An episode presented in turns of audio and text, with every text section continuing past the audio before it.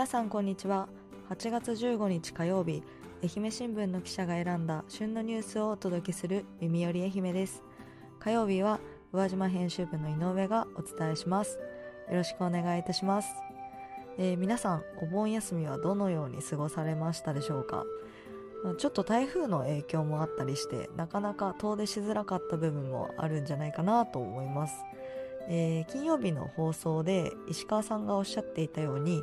お盆やゴールデンウィークなどの,、まあ、あの連休はですね、えーと、記者同士こうずらしながらバラバラに撮ったりすることが多いので、えー、今週はヤックル先輩がお休みということで、えー、私一人ですけれども、うん、どうぞ聞いていってください、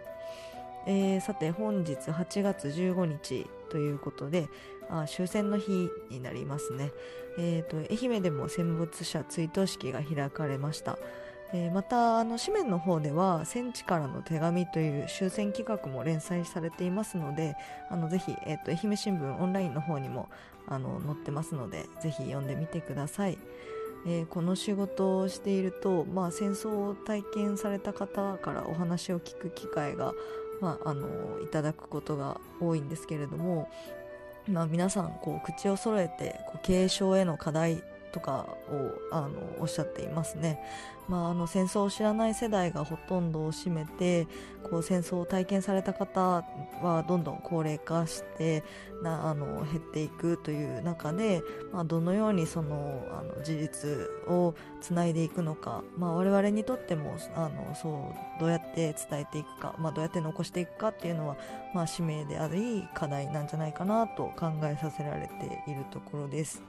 でえーとまああのー、こう身近な方にもし戦争を体験された方とか、まあ、戦時中の暮らしを知っている方がいらっしゃるのであれば、まあ、なかなかこういつも一緒にいたりもしくはこうたまにしか会わないとそういう戦争の話とかってすることないとは思うんですけれどもちょっとこのこれを機にぜひ今のうちにお話を聞いて、まあ、書き留めておいたり、まあ、何かこう映像とかに残しておいたりしておくととてもいいんじゃないかなと思います。はい、では、えっと、ニュースをお伝えします。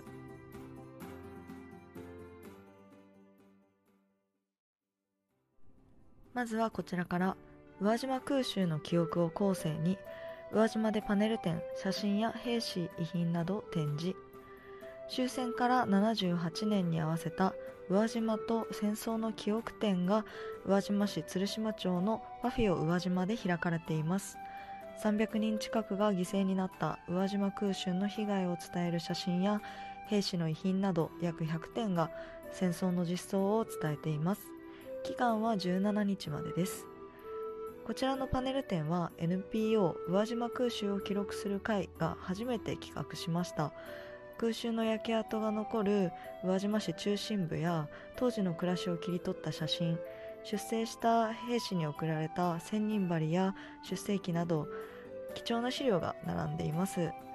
記録する会が空襲体験者らの手記をまとめた記録集も手に取って読むことができます。会場には明林小学校4年の男の子が愛媛新聞の若者向け投稿欄ヤング落書き帳に投稿した詩も展示しています。宇和島空襲をテーマに平和学習で防空壕の中にも爆弾が落ちて亡くなった人がいると教わったことを綴っています。先日男の子に取材をさせてもらったのですが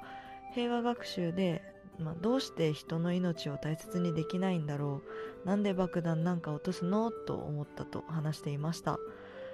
戦争のない平和な世界になってほしいと願いを込めて書いたと話していて詩では僕が今できることそれはまず自分が喧嘩をしないことと締めくくっていました。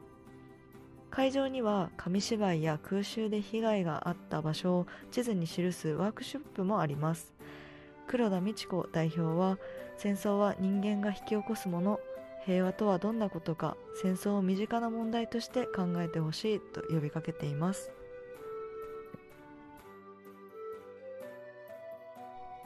続いてはこちら。紀北日吉地域で二十歳の同級会ふるさとの支えに思い新た。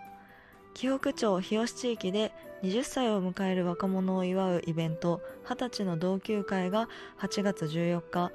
紀北町下鍵山の日吉住民センターでありました。対象の7人のうち参加した3人が将来の目標を語り合い支えてくれたふるさとの人への感謝の思いを新たにしました。山あいの地域で例年帰省しやすいお盆の時期に開いており昨年から日吉公民館が主催しています。浴衣やスーツ姿の3人を前に宮本茂之館長がどこで生きるかではなくどう生きるか自分の気持ちをまっすぐに貫いてほしいと激励していました。共に学んだ日吉小中学校の恩師からのビデオメッセージでは画面に映る懐かしい顔に3人は頬を緩ませおしゃべりが絶えなかった給食みんなで楽しんだキス釣りといったエピソードにうなずき合っていました。看護師を目指して勉強中の女子大生は清の人たちは温かく家族のように接してくれた恩返しがしたいと話していたそうです、えー、私も昨年取材に行ったんですけれどもとてもアットホームな会で冬にある大規模な成人式とはまた違った雰囲気でとてもほっこりした気持ちになりました。夏にあるので女の子は振袖ではなく浴衣姿で参加するのもその地域らしくていいなと思いました。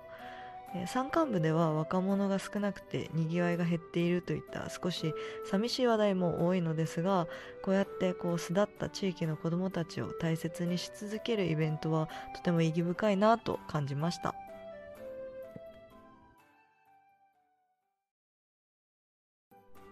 はいそれではエンディングですまずは本日も最後まで聞いていただきありがとうございました。今日紹介したニュースは愛媛新聞オンラインで読むことができますので、ぜひチェックしてみてください。感想や質問などのコメントもお待ちしております。さて、月曜日担当の角谷先輩から、県内のおすすめスポット、えー、それから県内外問わず行ってみたいところ等のバトンが来ましたので、お答えしたいと思うんですけれども、えー、まずおすすめスポットについては、まずやはり宇和島県域で言うと山と川と海ですかね。えっと今あの私が担当している松野町ではあの滑床渓谷を舞台にしたキャニオニングというアクティビティがとてもあの売りです、えーと、ウェットスーツを着て、まあ、ヘルメットとかそれからこう膝当てとかをしてあの川の中を上流に向けて登っていくという、まああのアウトドア遊びなんですけれども、まあ、暑い夏にはぴったりですよね。こうすごい気持ちよさそうだなっていつも見ているんですけれどもと言いつつ、まあ、あの何度か取材であの見たことはあるんですけど自分はまだやったことがないので